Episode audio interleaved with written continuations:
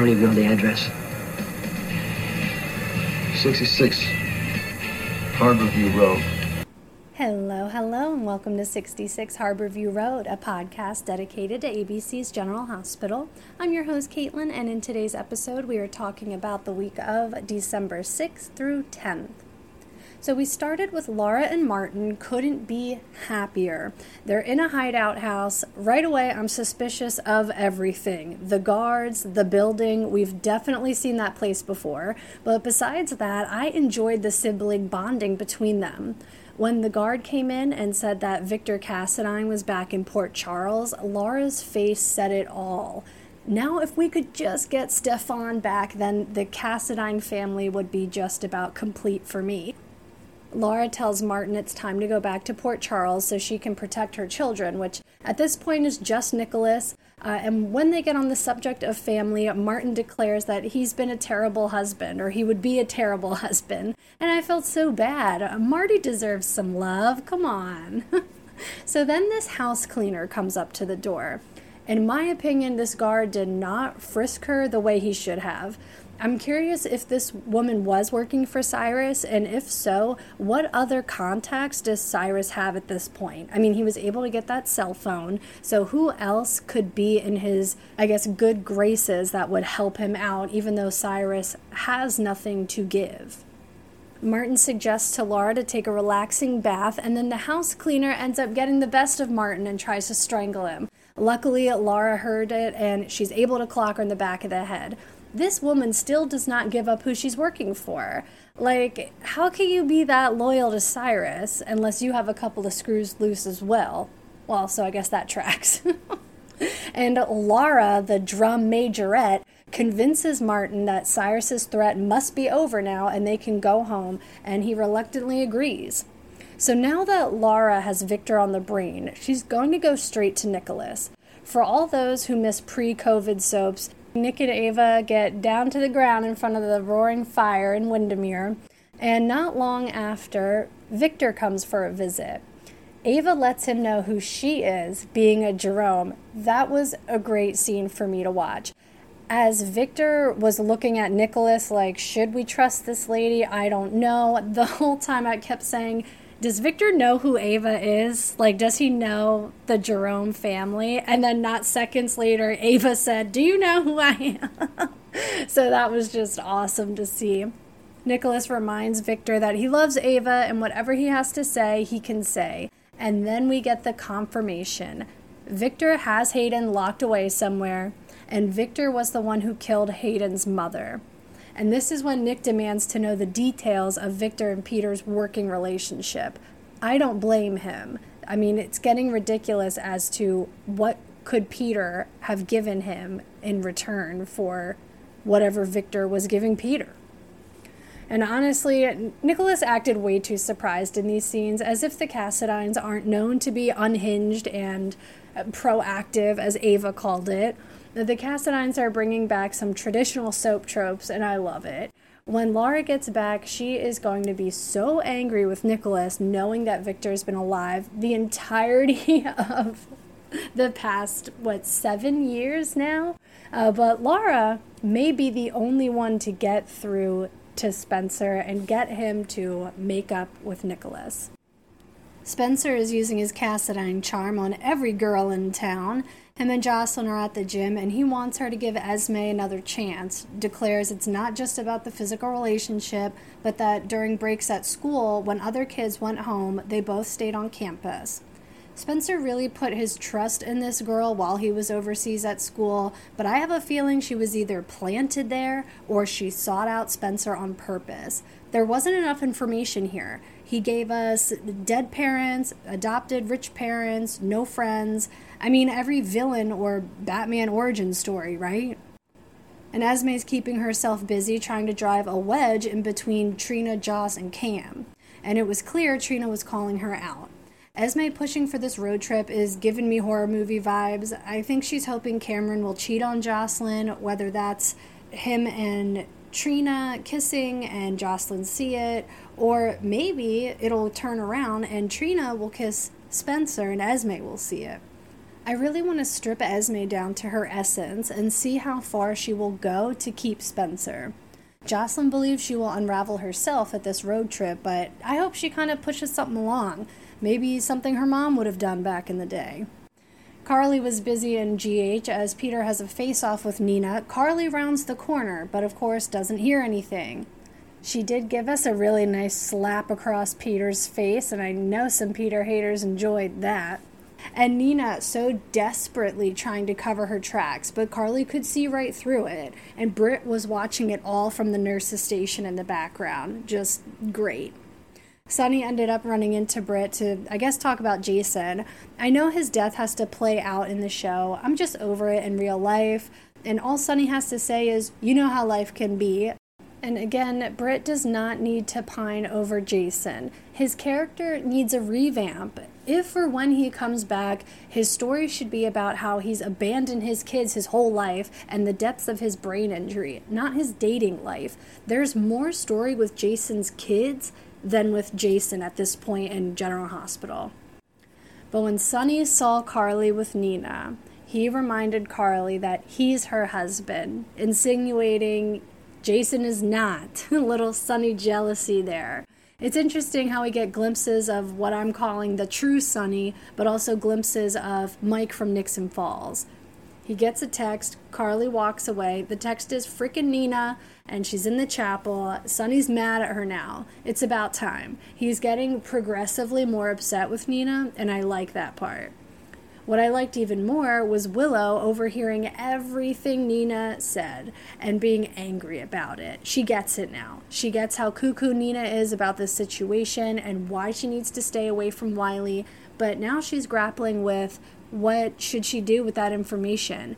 But honestly, this this tidbit of information is not a big deal anymore. I think enough time has passed that Carly may not care as much about all this because it's all wrapped up in Nina's lying about Sonny to start. All of Nina's points were moot here. Uh, she was trying to pull connections that weren't there, trying to defend herself, putting her almost death in the front of the whole Nixon Falls storyline when she was talking to Willow.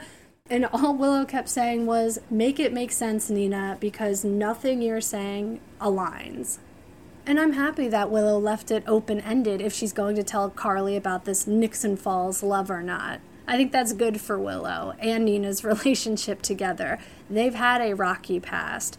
Willow does not owe Nina anything at this point. Whatever things that they had in the past, it's all paid up. They are on equal ground. I think that Willow should tell Michael what she overheard and maybe let Michael decide what he wants to do with that. I don't think she should go straight to Carly as they're not really that close, in my opinion. So I'm just glad that it's open ended. Also, in these scenes, I was reminded once again that Willow is a nursing student, which of course would give you free range of the hospital going into offices and conference rooms without anyone questioning you.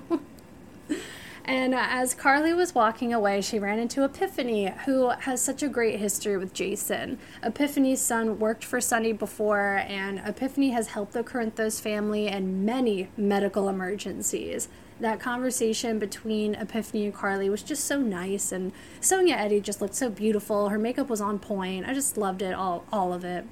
Carly then sees Michael, and they have another good mother and son moment, and she tells him about Liam Mike, and they reminisce about Jonah, aka Willow's baby with Shiloh, that Nell switched with Brad.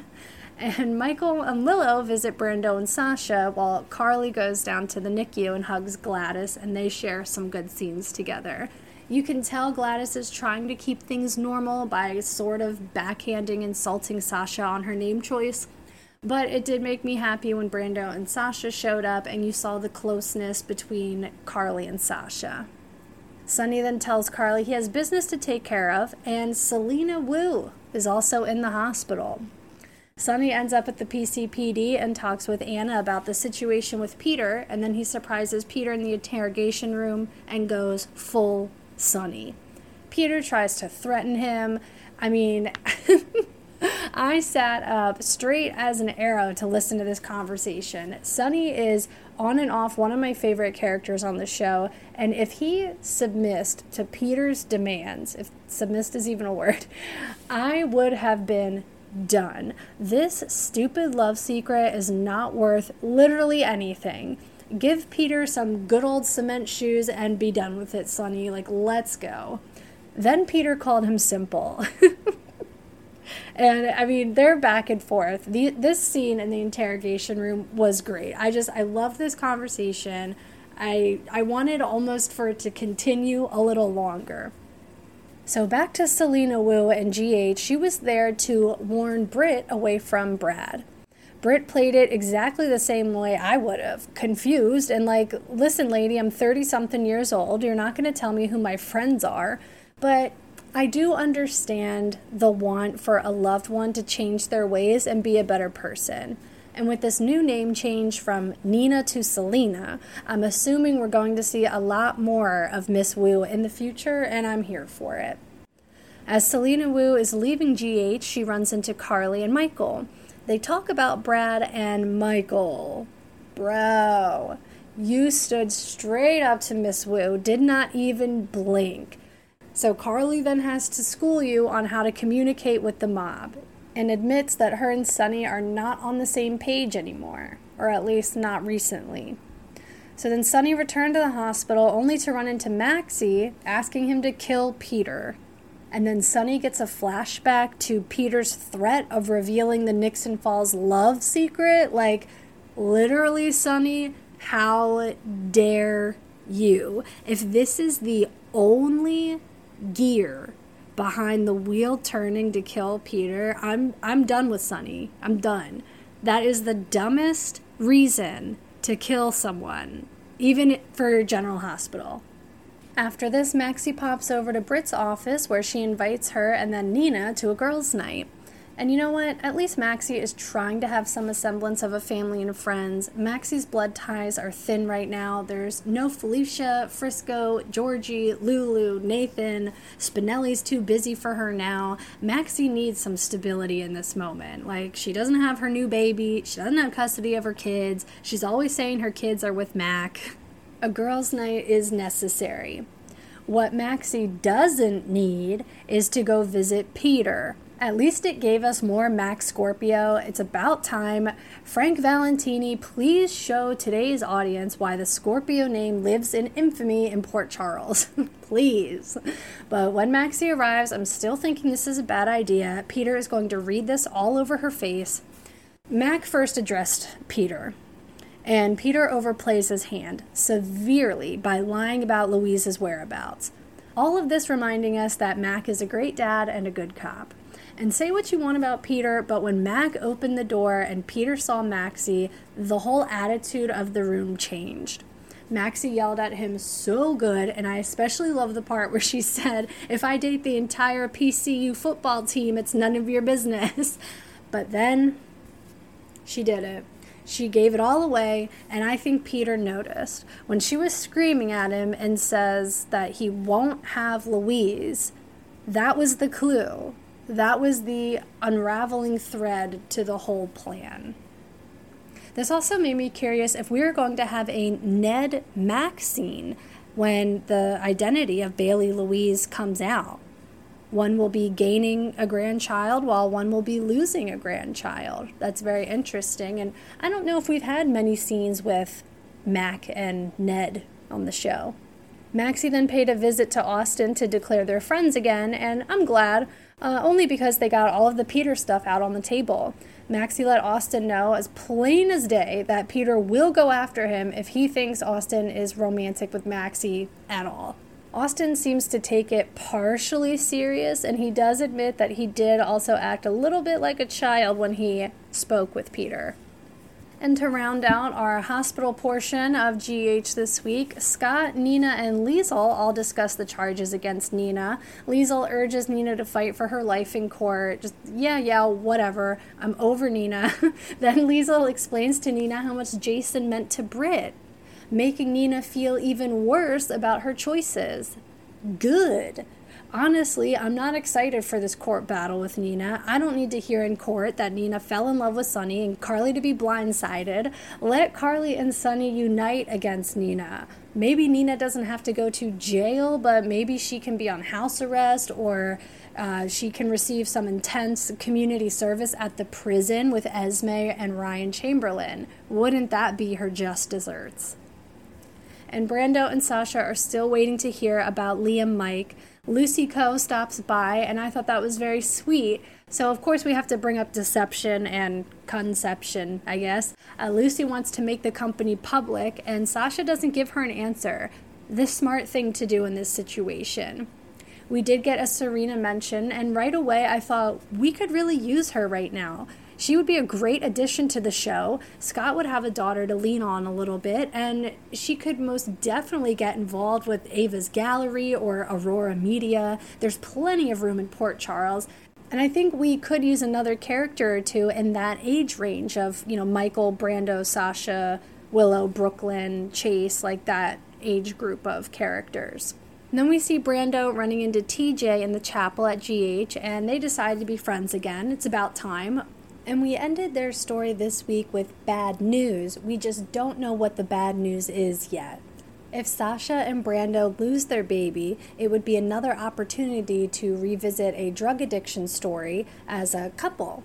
Uh, if they both like resorted back to drugs due to the loss of their son, that could be interesting. I do want to see where Sasha and Brando go as a couple in general, but we need something to propel them into their next storyline. They named Michael and Willow as their godparents for Liam Mike, and I'm sorry, I just think it's a little bit weird. Sasha was, I think, engaged to Michael, um, but I understand why they were the choice. After they received such an honor, Michael and Willow return to Harborview Road and discuss Brad. Willow wants to just let it all go, but please let's not pretend you know anything about mob business, Willow. Just stop. Business deals go sideways all the time. Let Michael have his feelings about Brad. It's fair that Michael wants Brad to complete his full sentencing. Speaking of Brad, so Sonny meets with Selina Wu in his office at the restaurant. He asks her to kill Peter. I couldn't tell if it was because of Peter's threat of the Nixon Falls love secret or generally just wanting to kill Peter. In exchange, Selina wants Sonny's influence to get Brad released. They argue about it, and Sonny comes up with what he thinks is a good compromise that he will have his men swayed as long as Peter dies and Brad stays away. If Brad comes close to Wiley, he will be dealt with. I guess this is interesting. Uh, I like the contracting out the hit on Peter, but what Selina is asking is nearly impossible. There could have been other ways to kill Peter that didn't involve the Wu family, but we needed that to bring Brad back to the canvas. Will this be the end of Peter, or will the Wu family just hold Peter somewhere? What does this mean for Victor Cassadine's future crimes? I don't know. It's gonna be interesting. The next day, Selina meets with Sonny at the Metro Court, and at the end of their conversation, it seemed like they severed business ties and maybe friendship ties. Did anyone else think that? Are they making enemies right away after Brad's released? Or, I guess, back in competition with each other? Will there be a revival of the Asian Quarter? To which Selina makes Brad in charge of the medical van that we haven't heard about since the 80s? Also, when Selina walked away, Sonny got the impression that she suggested he replace Jason. She returns later to tell Carly that's not exactly what she meant. When she leaves and Carly returns to Sonny, he tells her how he used to dream of her in Nixon Falls before he knew who she was or who he was. Sonny is building Carly up, so when he tells her about the Nina Nixon Falls love, it won't be that bad.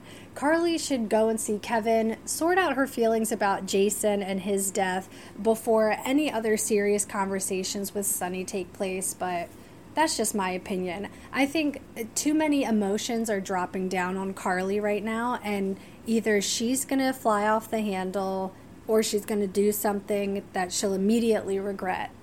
Anna then pops over to the Metro Court to tell Sonny that Peter is scared and that his threat worked. When Anna went to see Peter in Pentonville, she offered him to give up his legal parental rights to entice whoever had Louise to bring her back if that's the reason the baby is still missing. Of course, Peter declines. She leaves with no deal on the table, but admits she still believes in the justice system. Obviously, Sonny does not. When he enlisted the help of Selina Wu, he probably wasn't expecting a complicated situation. Let me explain. So, this will unfold later. Um, I'm not saying I'm 100% correct here. This is just my working theory. I have a few questions to start with. Does Brad know what's going on here? Has he been in communication with Selina for a while?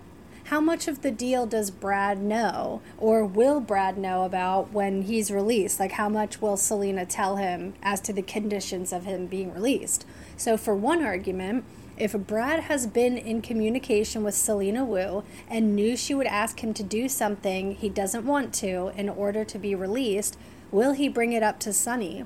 If Brad has been in communication with Selina and knows nothing, will she tell him later to preserve his place in the Wu family empire that she's clearly trying to rebuild? Another argument is Brad the innocent. Prison has changed him. He has no clue as to how or why he was released. However, his aunt uses him and more so coerces him into Wu family bidding. Any which way the writers go, I hope it's something interesting because for them to give Miss Wu a permanent first name, tie her with Brad, and write in that Brad helped to kill Peter, whether on purpose or accident, there has to be something good on the way, right? And wrapping up this week of GH, Chase steps in as Bailey's father. They break the news to Willow, and Willow definitely looked disappointed, but too bad. You chose Michael over and over and over again. Chase matures up and tells everyone he wants to get past all the awkwardness, and I agree. Let's just be done with it. With Chase suspended from the force, Drew moving back onto Harborview Road, Peter's possible death, Laura's return, we may get a break from Carly and Sonny's stuff to fit all that in. And hopefully, with Laura in town, we will see more Kevin too.